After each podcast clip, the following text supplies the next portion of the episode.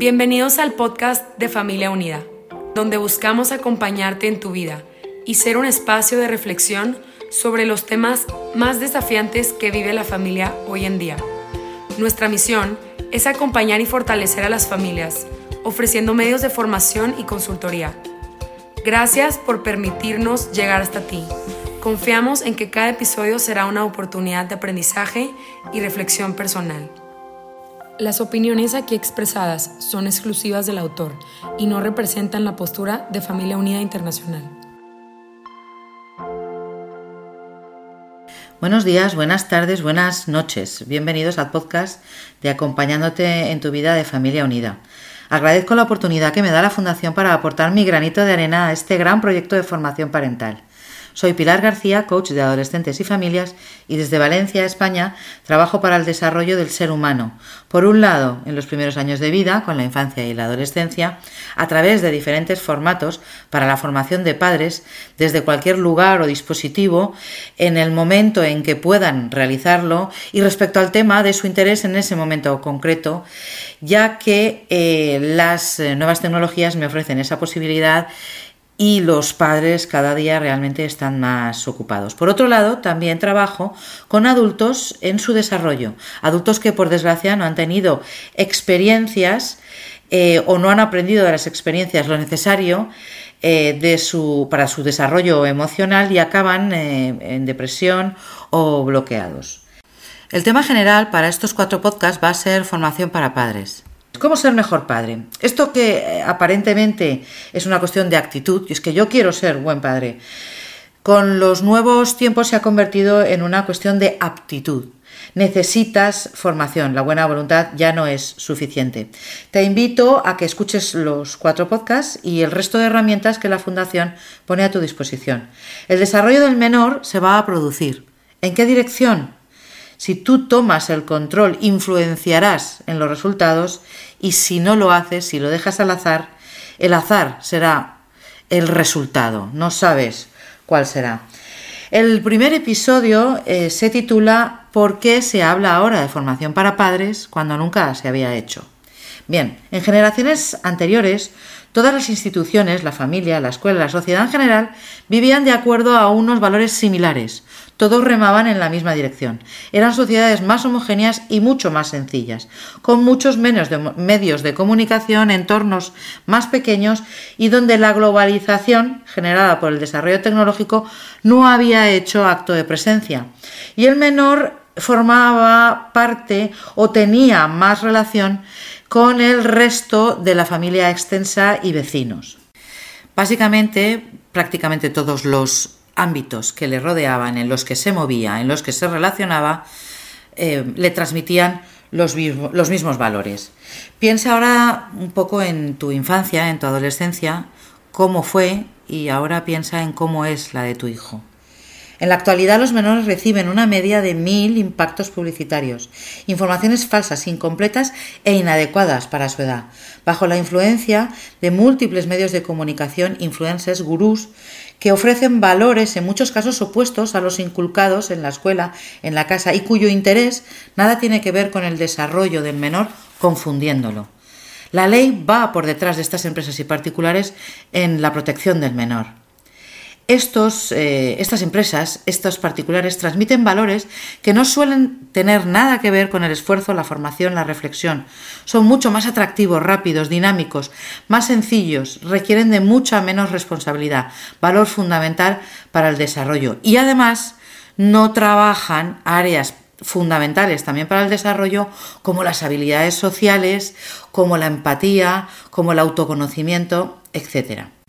Analiza con tu hijo eh, de forma lúdica qué le evocan los anuncios, los mensajes que recibe, por dónde los recibe, em, por qué medios los recibe y te sorprenderá su percepción, te sorprenderá de dónde se alimenta emocionalmente.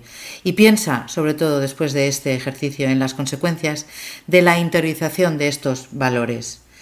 Ahora más que nunca es fundamental la implicación de los padres y las madres en la eh, formación de sus hijos más allá del acompañamiento, de la convivencia.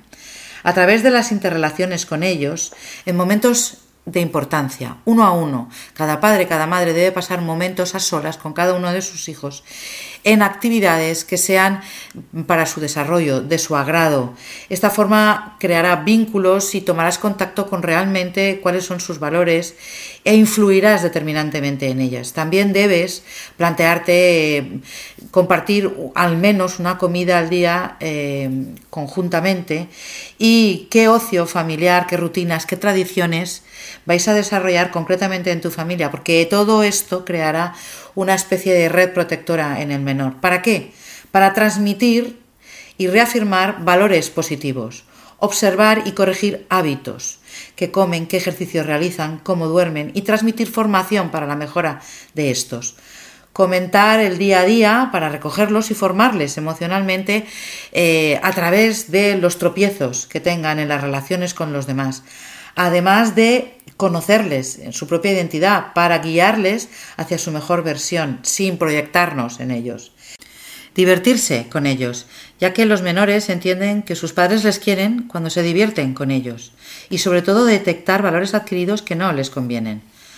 Los errores se pueden corregir, vivimos con ellos. Al día siguiente, cuando te has dado cuenta de que no le has dicho lo correcto, de que aquello que le dijiste no era lo que querías transmitirle, aquello que hiciste no manifiesta el, ejemplo que tú querías transmitirle, le dices, mira, disculpa, lo que hice ayer, lo que dije ayer no es exactamente así.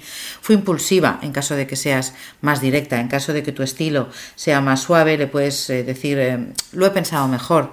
En todo caso, Muéstrate real, no te muestres perfecto, perfecta.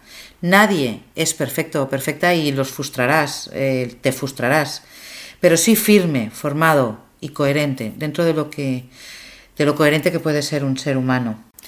Para ello te planteo que te formes. Y antes de la formación, te sugiero que realices un, un planteamiento en conjunto con tu pareja, los progenitores de la familia, para crear un sistema familiar eh, coherente, único. Para ello debéis sentaros, lo ideal es hacerlo antes de emparejarse, pero si no, se puede hacer después, adaptándolo lógicamente a la nueva situación.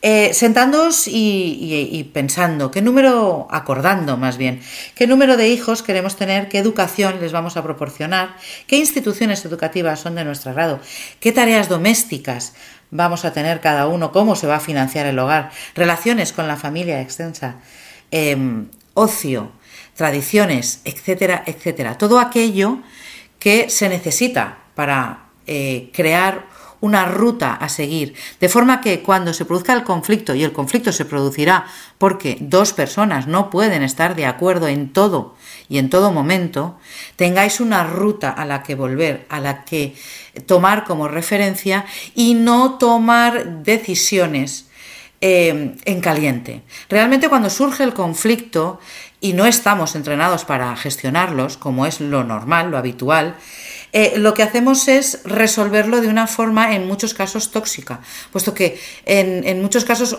alguna de las partes cede por costumbre, eh, o en otras ocasiones entramos en un enfrentamiento, en un enrocamiento de posiciones que no acaba de, resolverse, y con los años acaba fracturando esa, esa pareja.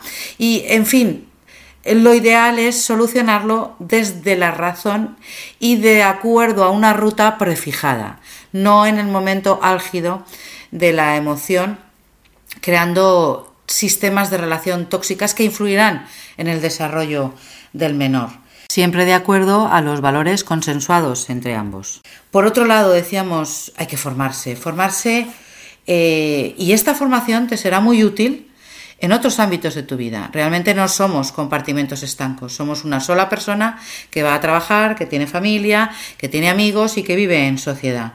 Eh, ¿En qué debemos formarnos? Pues eh, desde cómo aprendemos como seres humanos, nosotros, nuestros hijos, cómo se motivan nuestros hijos, en este caso nos interesa mucho su motivación, em, debemos adquirir habilidades de comunicación para tener una influencia mayor en el menor y paz familiar, eh, cómo afectan el uso de las nuevas tecnologías a nuestros hijos, cómo evitar el acoso, de dónde, desde dónde se informan, cómo se informan, cómo protegerle de informaciones eh, malas, cómo informarle, formarle para que al final de la adolescencia se haya convertido en un adulto responsable, sano, equilibrado.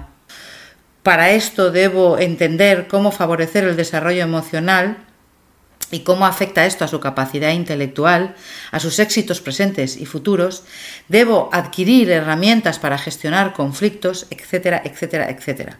Además, tener o tomar conciencia de cosas que en realidad sabemos pero que sin embargo no consideramos en nuestro día a día con nuestros hijos, como buenos hábitos, manifestación y percepción de emociones, herramientas, estas emociones para la adaptación, más allá de la creencia general de que son obstáculos o debilidades para la buena toma de las decisiones. Necesitamos apoyo en estas tareas para la que nadie nos ha preparado. Existen títulos y certificados para casi todo, salvo para la tarea más importante en la que te vas a encontrar en la vida. Y eh, necesitamos formarnos ya que si aplicamos las, eh, creencias, los valores, eh, los aprendizajes, los hábitos de educación que aplicaron con nosotros nuestros padres, nuestros antepasados, en un mundo diferente posiblemente no conseguiremos los resultados que estamos buscando. Y si aplicamos nuevas eh, teorías, eh, técnicas antinaturales, eh, seguramente tampoco. Si vamos contra la naturaleza de nuestro hijo no conseguiremos el objetivo que estamos buscando. de hecho, pues como ejemplo puedes pensar en esta técnica que muy en boga hace unos años de dejar llorar al bebé hasta que se calme y aprenda a callarse. Bueno, básicamente no tiene en cuenta el apego y lo que estamos eh, educándoles, lo que le estamos transmitiendo es que no van a recibir el recogimiento emocional, no son satisfechas todas sus necesidades emocionales.